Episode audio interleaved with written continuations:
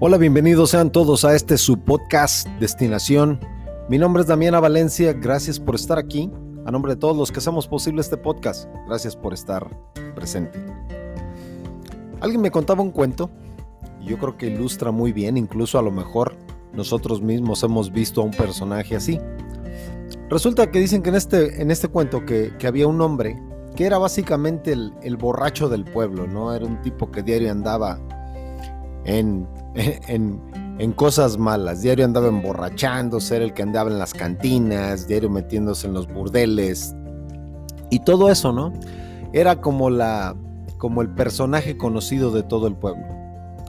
Pero en una ocasión dicen que en un día entre semana, ahí donde estaba los estaba una estación del tren, llega un hombre vestido con un traje de tres piezas, con un sombrero y con una Biblia bajo el brazo.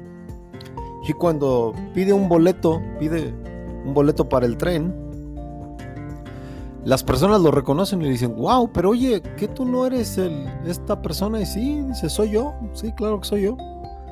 Wow, dice, es increíble el, cambio, dice, este, ¿a dónde vas? Dice, oh, es que me, dijeron que voy a ir a ver un carnaval, hay un carnaval acá en, un, en un estado cercano y, dicen que es un es una bacanal, ¿no? Esto se vuelve un esto se vuelve un un, desgarriate completo en las noches, ¿no? Ah, ok. y dijo, y dice que la gente, el alcohol corre gratis casi por las calles, todo el mundo anda borracho, todo anda eso. Ok, no, pues sí, va muy bien con su carácter. Entonces le, le dicen, ah, y, te piensas, sí, dice, no, pues me han dicho que, que, las, que la fiesta es bastante larga, bastante indecente y bastante, y bastante desaforada, ¿no? Muy bien, va muy bien con su carácter, ¿no? Le dicen, oye, y una cosa, una pregunta más, este, ¿por qué la, Biblia? Ah, dice, ah, sí, sí, dice, porque, dice, si me pienso quedar hasta el domingo, pues entonces quiero ir a la iglesia ya. entonces, básicamente lo que nos querían decir con el, con el cuento es que aún por más que em, aparentemos, lo que somos sale casi siempre a relucir. Nuestro carácter siempre tiene la tendencia a asomarse sin importar cómo le pongamos de adornos, qué tanto lo disimulemos, cuántas capas de pintura le pasemos, nuestro verdadero yo va a salir. Para todos aquellos que luchan contra su verdadero yo, o sea, que han encontrado y que han entendido cabalmente los problemas de carácter que tienen, luchar contra, esos, contra esas tendencias que, que tenemos puede resultar verdaderamente desgastante, puede ser incluso descorazonador porque muchas de las veces, por más que tratamos, parece que no avanzamos. Esto es muy común. Estamos ya unos meses lejos del, principio del año y estoy seguro que muchos de nosotros que comenzamos con el mayor de los gustos a, hacernos esas nuevas propuestas, aquellas decisiones que tomamos y que en muchos de los casos trágicamente nos esperamos hasta el último día del año para decir que los íbamos a poner en práctica, esos, esas buenas intenciones definitivamente ya están hasta perdidas en la memoria, ya no existen. Entonces, pero sin embargo, sentimos, estamos bien claros en la necesidad de cambiar algunos de nuestros hábitos, sea sean algunos menos, menos uh, lacerantes, como por ejemplo levantarnos más temprano, leer más, hasta algunos verdaderamente, verdaderamente, verdaderamente peligrosos, ¿no? Por ejemplo, gente que usa drogas, ¿no? Algunos que, toman alcohol de manera descontrolada, algunos que no pueden controlar su carácter y que, y que o, su, o su enojo el carácter y el enojo a veces son dos cosas muy diferentes, pero no saben controlar su enojo y entonces las cosas se les ponen, se, ponen difíciles. o sea, esos, esas características traen consecuencias. Es de todo eso de lo que estoy hablando. De que muchos de nosotros no tenemos ni idea, ni siquiera sabemos, y es más, algunos estamos hasta convencidos de que no podemos quitarnos eso. Algunos lamentablemente nos hemos resignado a la a, vivir con esas características y decimos, bueno, es que así soy yo, es que siempre he sido así, o desde que me acuerdo he sido así, o tengo demasiado tiempo practicando esto.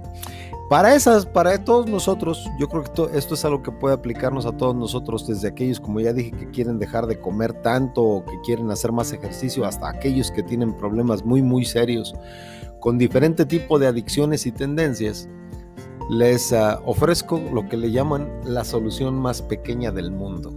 Y eso es que eso es verdad. La, realidad es que esos hábitos se nos han formado a través de un, de un proceso casi imperceptible y de un proceso muy largo.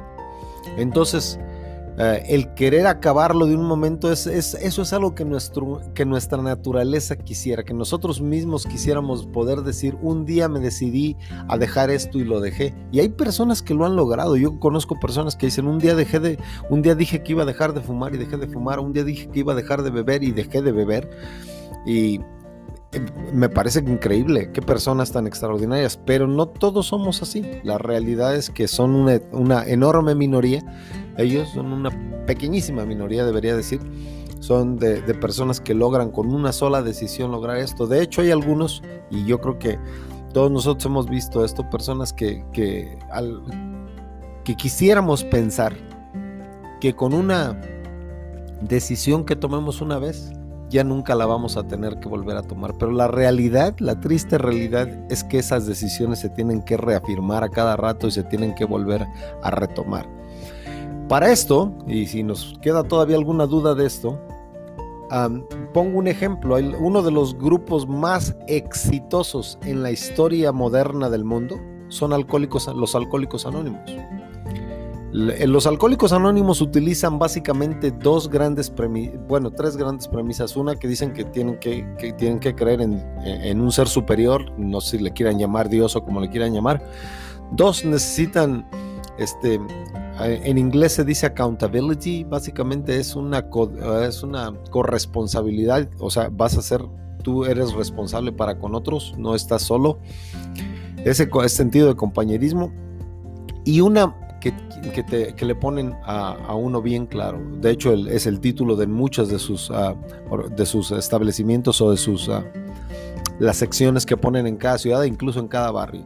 Llaman 24 horas. ¿Por qué le llaman 24 horas? Porque eso es todo lo que te piden, que dures sobrio 24 horas.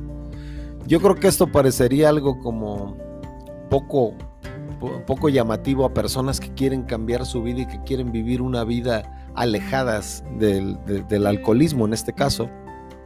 Pero 24 horas es todo lo que te piden y por eso te dan las otras dos. Una es que le pidas fuerzas a Dios para que lo puedas hacer y la segunda es que tengas alguien con quien platicar cuando la tentación sea muy grande, alguien que esté dispuesto a dejar lo que esté haciendo para ir allá.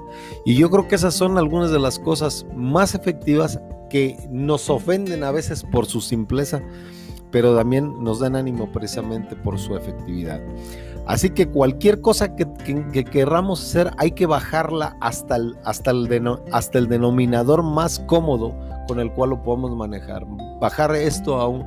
Queremos una vida de sobriedad, pongámosle 24 horas, pongámosle 2 horas, pongámosle una, bajémosla a 30 minutos lo que sea necesario, en vez de reducir y hacer, eh, o sea, o hay que reducir esto a un, a un ah, nivel manejable, en vez de pensar en esas ideas augustas de una sola vez, tomé la decisión y nunca más me volví, no, no, la verdad es que tenemos que ser capaces de reconocer en qué problema estamos metidos y al mismo tiempo no necesariamente tiene que ser un problema.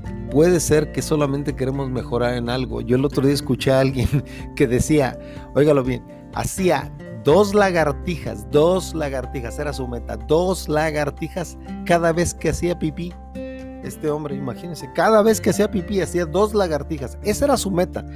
Podía hacer 20, 30, 10, las que quisiera, pero su meta eran dos. Y dice que precisamente nunca aumentaba el número, nunca aumentaba el número porque si no un día iba a dejar de ser las el número y se iba a sentir mal. Así que la meta siempre eran dos lagartijas y de ahí las para, para hacer siempre ejercicio cada vez que fuera cada vez que fuera a hacer pipí porque la verdad decía que pues, eso es algo que no podemos evitar, así que cada vez que hacía pipí hacía dos lagartijas, por, por mínimo, casi siempre hacía muchas más, pero de veras que era una forma extraordinaria de, de eso y este es un experto en, en cómo manejar el comportamiento.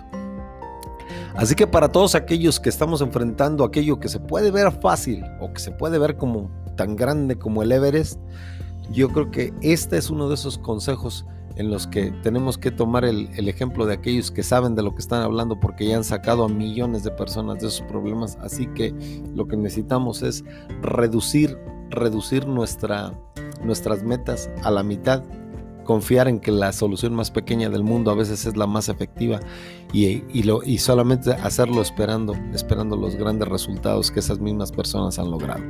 Gracias por estar en este su podcast Destinación. Mi nombre es Damiana Valencia. Gracias por estar aquí, gracias por apoyarnos desde aquellos que nos oyen hasta aquellos que contribuyen al sostenimiento de este podcast. Gracias, nos vemos hasta la próxima. Acuérdese, todos en la vida tenemos una destinación, pero solo algunos toman los pasos para llegar a ella.